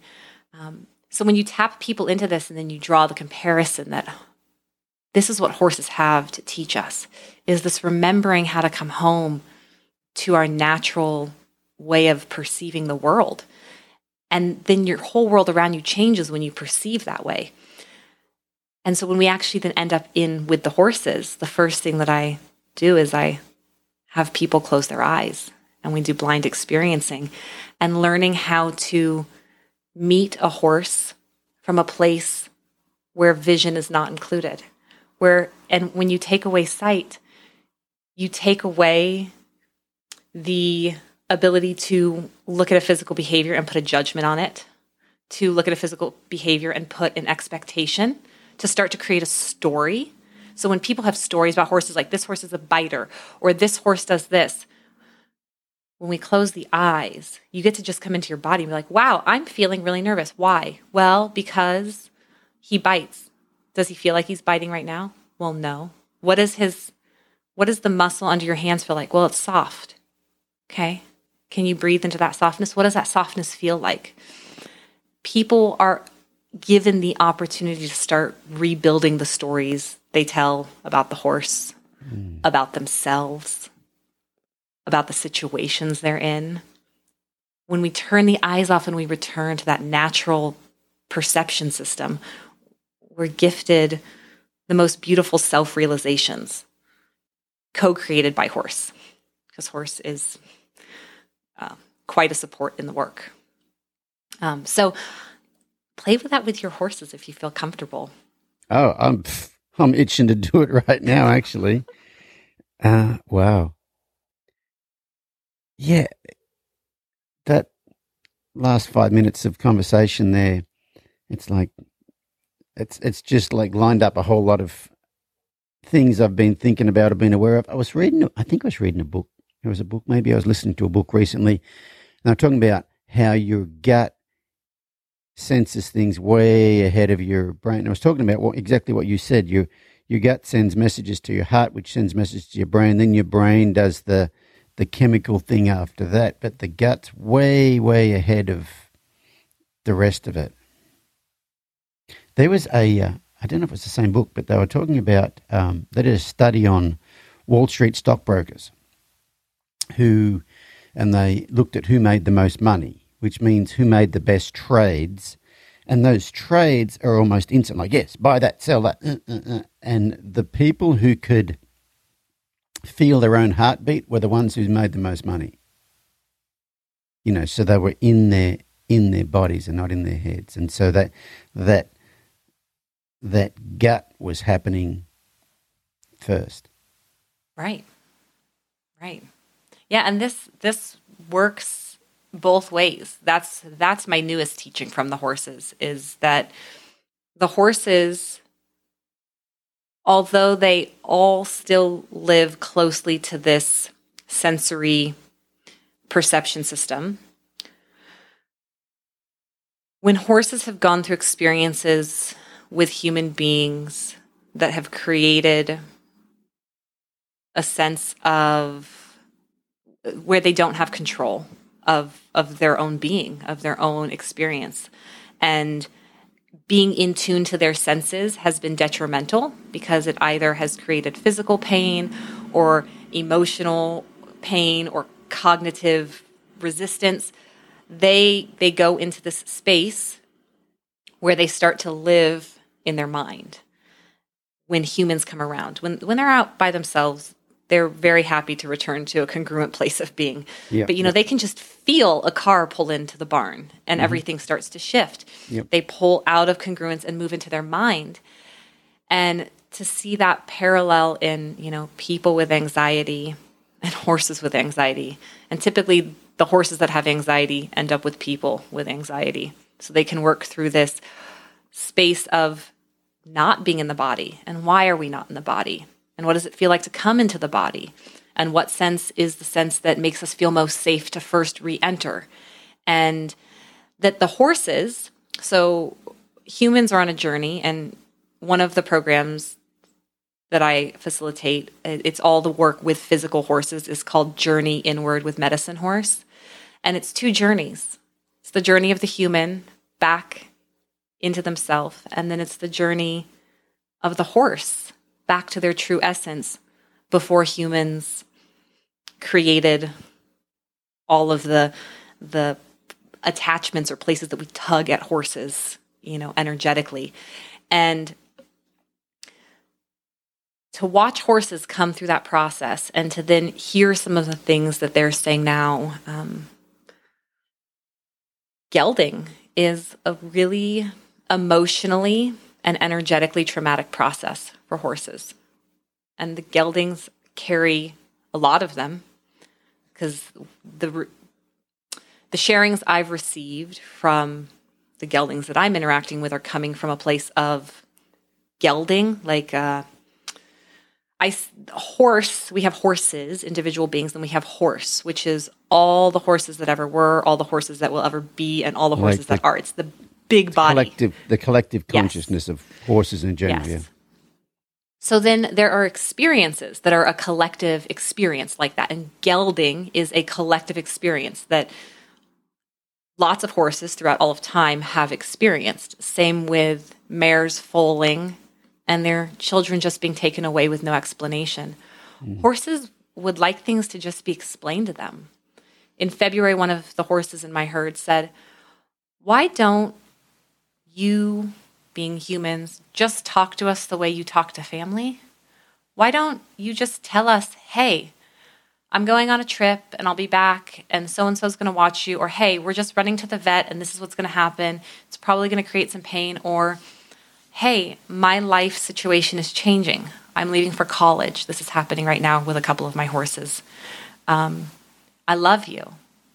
And I'm going to always hold space for you. And, and to have this actual conversation and experience that we would have with a human you know when, when a child leaves for school the parents and the child that that's a, a, a multi-year conversation and experience and it transcends beyond the child actually leaving the home and going to school like there's there's still this this connection that is in conversation happening and with animals as humans we've decided that they don't need that or they don't get to have that um, it's not important. It's not even on our on our radar. And um, so we started to we started to work in a space of collective healing for these conversation first.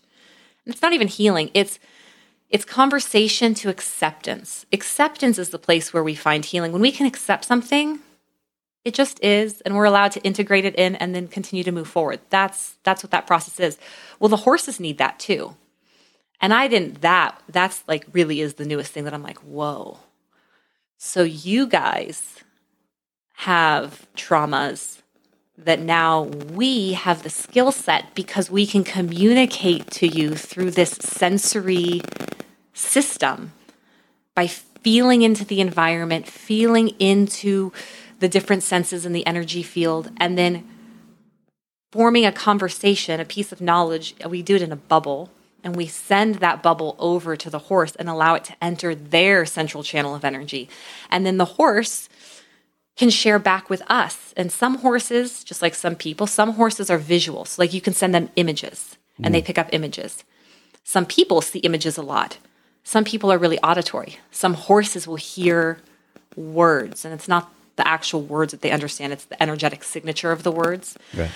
Some horses feel things primarily. So it's like, okay, we want to walk out there to go and, you know, we want to go take a ride um, in the pasture. But the horse is still just seeing the image of, like, I'm standing here eating the hay. I don't want to leave the hay. I'm not going out there. It's like, well, what does it feel like to eat your favorite food? Ooh, I love cheese. Okay, well, feel what it feels like to eat cheese. Like, oh, it's so satisfying. And then share that feeling with the image of the pasture ride with the horse. And if that horse is a kinesthetic learner or receiver, they're like, oh, we're going to go have this wonderful response of eating lush grass. And I can see the picture and they connect those. So you have to learn does a horse receive information through images, through sound, through feel. How do I receive information? Images, sound, feel. It's always a combination, but you have like primary ways mm-hmm. of taking that in. And then how do I send? Am I good at sending images? I have to practice that.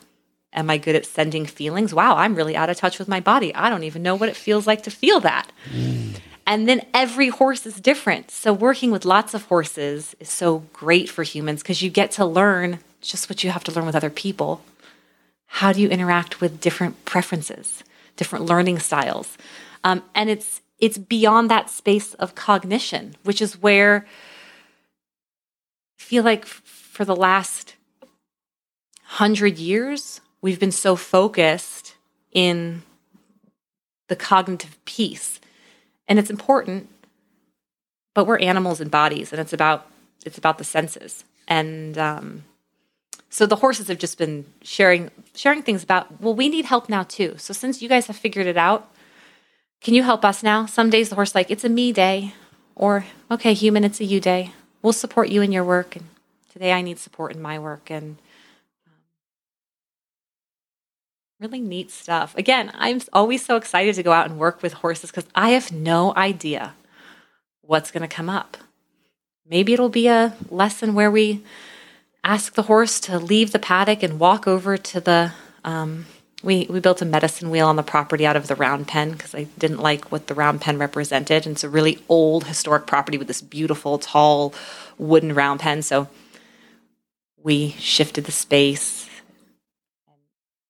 We use it as a conversation space with horses. And the horses have to choose to leave the paddock and choose to walk down there and choose to line up at the mounting block. And maybe we go on a ride. And that's what our session is. Or maybe our session will be we end up sitting on the dirt underneath the horse crying because we feel this overwhelming sense of grief and lack of control and anger during the gelding process because he could feel it. I have a question you know? about that. Yeah. About about the gelding process. Um, Is there a way it can be done where it's less detrimental? What they've shared is again, they just want to be communicated. Like, this is what's going to happen. Okay. And this is why. And that really a gelding, a birth, a separation of mare and foal, those are initiations. Those are rites of passage type acts. Like, those, those types of experiences should have some level of ceremony around them. Mm. Reverence, honor for what is taking place, and an agreement or an acknowledgement of how significant those acts are. And that just that in itself, the horses have shared is enough. Because if we started to do that for situations that seem to be just routine or that are routine, maybe we would start to do that for the situations in our lives that are routine. You know, we would walk through our life in a space of ceremony, being grateful that we can turn on a faucet and we have clean drinking water. Having a sense of ceremony when you wake up in the morning and you take a breath and go, ah, I get another day.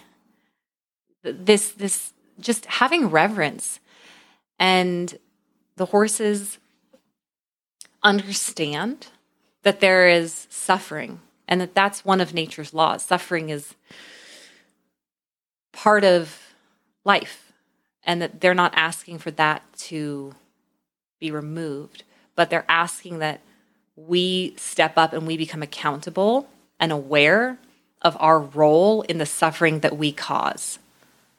Because humans create quite a bit of suffering for the natural world and for our fellow you know human brothers and sisters from a space of just unconscious choice where we're not fully aware of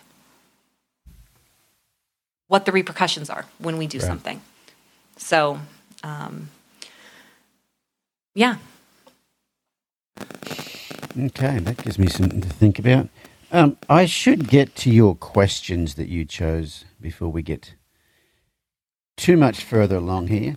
Um, and you may have. Yeah, answered some of them. May have answered some of them, but the first one that you chose was what was your biggest failure and how has it helped you? My biggest failure, which wasn't a failure, um, at the time I felt like it was a, I was a failure, was closing down my natural horsemanship business and program, Harmony with Horses, and stepping into this spirit led, heartfelt space of exploration and knowing that I was walking away from financial stability, that I was walking away from commitments that I had to clients and that I, you know, relationships that were very valued, but that were only going to continue if I stayed in this certain structure. And that was hard. It felt like I'd let a lot of people down. I'd let myself down. I hadn't followed through with something. Um, I don't like to quit. I don't like to quit. I'm okay with failing. Like stuff is going to go wrong. That's how you learn. But that was me choosing to end a cycle. And that was the biggest teaching in the teaching of the sacred hoop of the medicine wheel was that there is always going to be death, finality, closure in order for something new to come in. And that I, had to learn to be okay and to be confident to be to courageously step into those places of like i'm going to say no i'm going to decide to change my life course because a horse said something to me in a field and that makes absolutely no sense to a whole bunch of people but i'm going to do it so that i feel like was my biggest failure but it led to what i get to do now so again i'm so grateful that i chose to step away from that that chapter of my life you once, and I was going to ask you this before. I forgot to. You mentioned the medicine wheel again. Can you tell us about the medicine wheel? Yeah. So, I'm going to share my my understanding and my interpretation of the medicine wheel, um, which it represents the cycle that is alive and active in all things. It is the stage of birth of growth, of maturity, and of death, and then returning back to the cycle. So we go through these these experiences. The seasons do it, right? We do it personally as humans, going from infants to elders to spirit and back to infants, or maybe we come back as a Rugar. Um, um, but we do it in our jobs we do it in relationships and and in an earth-based system this doesn't need to be even taught to young people because they're living in a societal structure where every act every day is based off that cycle like it's it's spring so we're focused on planting things. We're focused, you know, every season had a task for survival. So the understanding that life is cyclical was just known from the time you were very small and woven into your understanding of a life walk. What I found as I moved into my, you know, the last decade of my life was we don't learn that in a modern Western society. And so we are actually taught to avoid or to fear the, the cycle of finality, the, which is necessary. It's absolutely necessary to embrace that, which includes physical death. Getting to have a relationship with the death of animals, the death of humans, the, the death of jobs. Being like, wow, I went to school for this and I rose to this place in the company and I was making X amount of money or I got this public recognition. But this doesn't work for me anymore. I'm stressed. I'm angry. I have a disease now. I'm pulling out. I'm going to end this chapter because I'm not allowing, I'm not, I'm not looking at what's happening and letting the natural flow, ha- uh, you know, occur. So the medicine wheel is, is a wheel. It keeps turning. And we use it in the work that we do in Choice Tribe to gauge, you know, where where are you right now?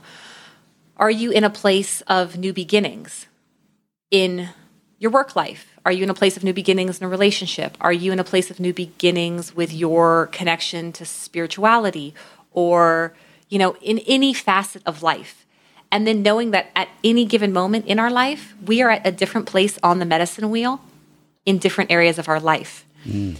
And that if we find that we're we're trying to stay in one area, we're like, I don't want this to end, or I'm afraid of what will happen. You should be afraid of what you're holding yourself back from. It could be so great to move through that last stage. So, the medicine wheel is this teaching of just allowing flow, continual movement. Everything is continually movement. If we try, if we are trying to be still, we are fighting the laws of nature. The law of nature is that that circle.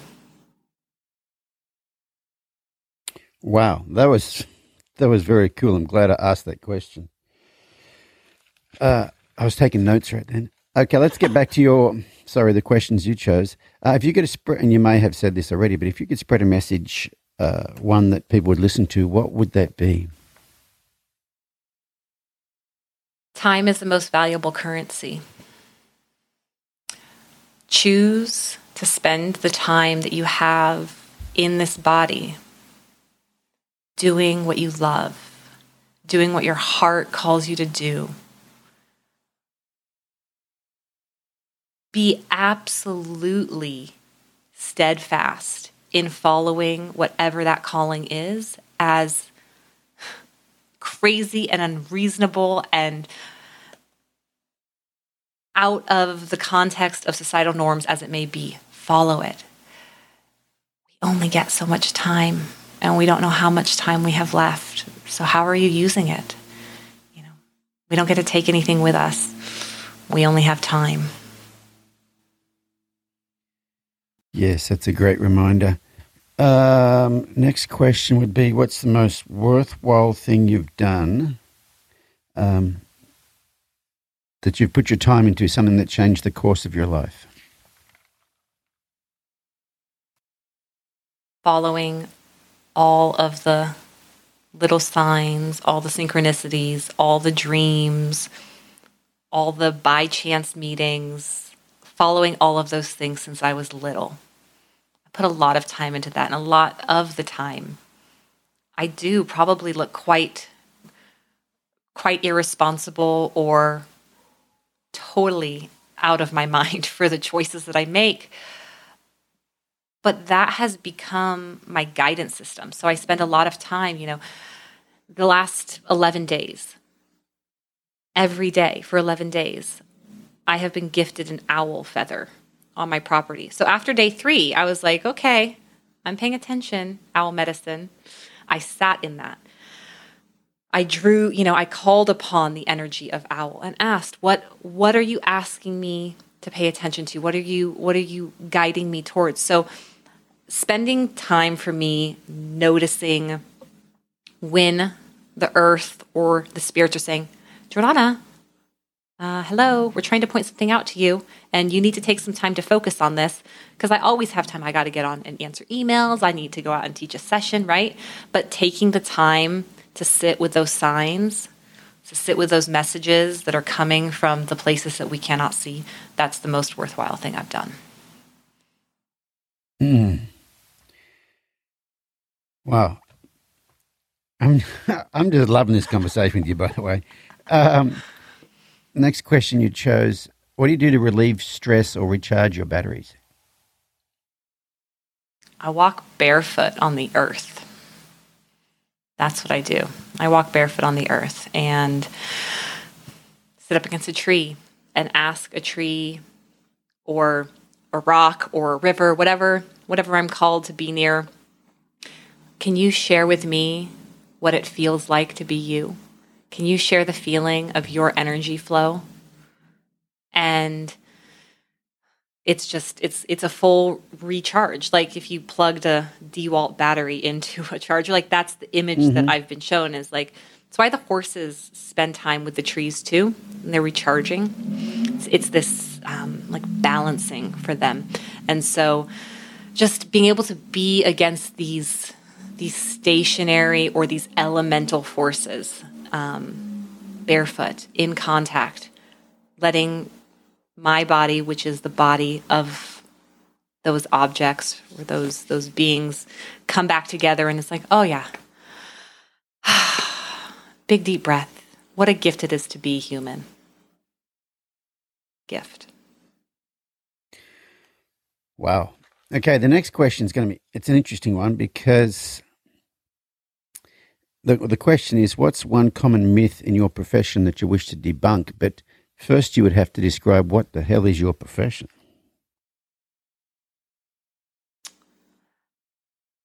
So, at this point, my understanding of the work I do is that I teach congruent communication. With humans. So I teach humans how to communicate congruently within themselves. Are your mind, body, heart, and spirit working cooperatively? And are they fairly balanced? I then teach horses how to work through that. Horses who come into the program who have never had a choice, who are uh, in some way maybe incongruent. And then I teach horses and humans to do that together. I teach groups how to do that. So, congruent communication coach, um, but horses are the inspiration for all this. So, if you were going to go into the field of working with horses in any capacity, what I would advise people would be to let go of the belief that horses communicate any differently than we do. Horses communicate in the most authentic version of communication through the sensory system. It is us who has forgotten and needs to remember and reattune to our sensory communication, and that the horses fully comprehend all that we comprehend just through a different lens.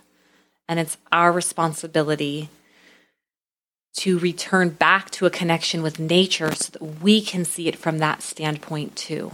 Not to try to shape in any way the horse's perception or reception of information to fit the current human model because the current human model of understanding and communicating in general is not natural.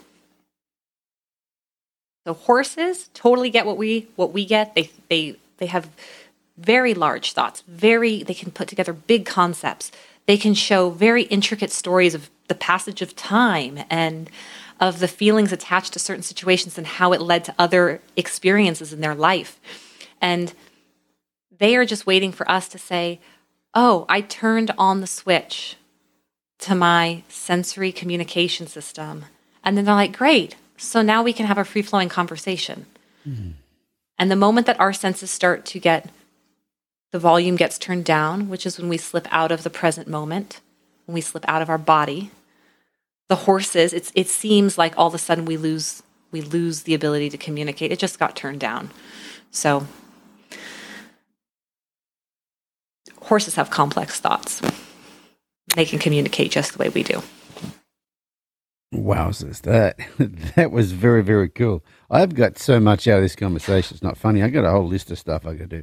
Um, and your last question that you chose was, "What's your relationship like with fear?" The million dollar question. To, right. I used to avoid fear. It just created so much anxiety in me because um, it was the unknown. What's going to happen? I don't know.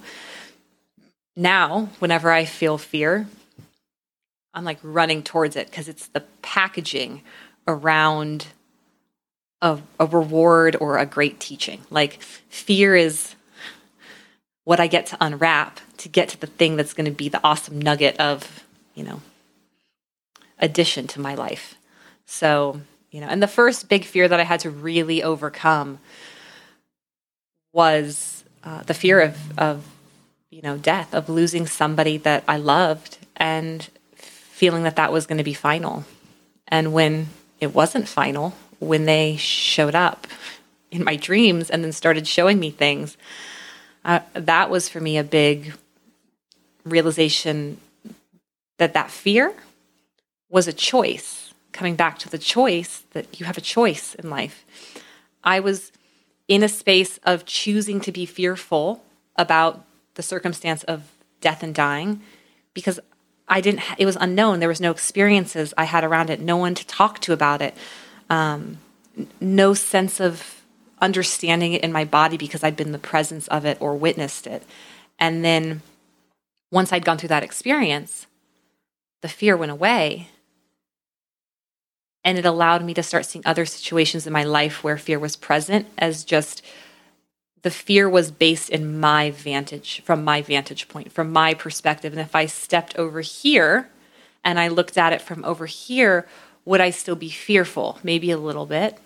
What about over here? Oh, not at all. How does, you know, how does the tree view death? How does it just it just shifted? So now when fear pops up in my life, I am like, ooh, oh, this is going to be an ex- interesting experience. I'll probably have some failures in it, but let's let's move into the fear and see what what beautiful little nugget or prize I get to unwrap from the fear experience.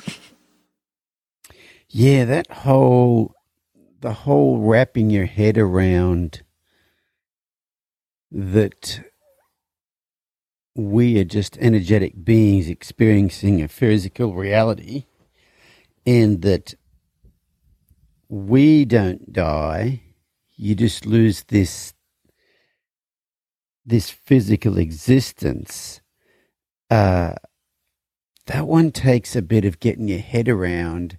But but but you're right though. That's not getting your head around that is the cause of fear. And when you can get your head around that and i've had some experiences with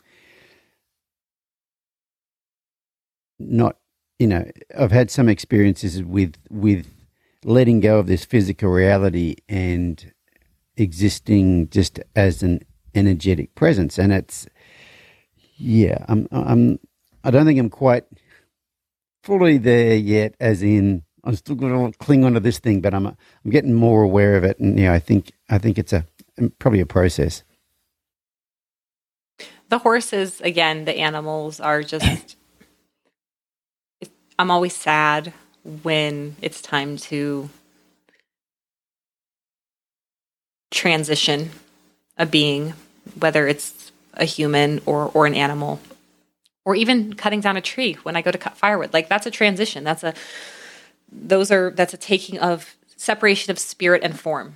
Um, but sitting and getting to be with horses when they make that separation so beautiful. It's it just it's it's sad, but there's something that feels it's comfortable, it's familiar, it's it's the remembering from lifetimes, from the memories of all of our, you know, ancestors in our DNA that life is just a part of that cycle, a part of that medicine wheel. And um, the animals aren't attached to their bodies the way we are. And you go back, you know, a thousand years, less than that, we weren't attached to our bodies the way we are now because we grew up in surrounded by death. Death happened often. We had to kill our food. So we we had this relationship with taking life and seeing animal turning into food. We had this relationship with young people with children and infants dying because we didn't have medical care. Like we had this relationship with death so we felt it in our body from the time we were really little that it was just this transition of worlds. There's no death, only a transition of worlds. It's a Chief Seattle quote that every time someone or something passes, it's like, right, just a change in shape, just a change in form. Right. Um, and so when you get to tap into your senses and start to communicate with the horses or with the natural world in that way, that's then an affirmation of that same knowing. Like, right, oh, I'm just an energy in a form. I'm not attached to the form because I'm not even I'm not even moving. I'm not doing any body language cues to the horse. I'm literally creating a picture with a sensation or phrase in my mind and I'm sending it to them in a bubble. And then now the horse is trotting a circle around me, but I haven't cued them to do that. I sent the image, and that's that really drives home that knowing of, oh, I'm not my body. I don't need my, this this flesh suit to be able to experience what life is.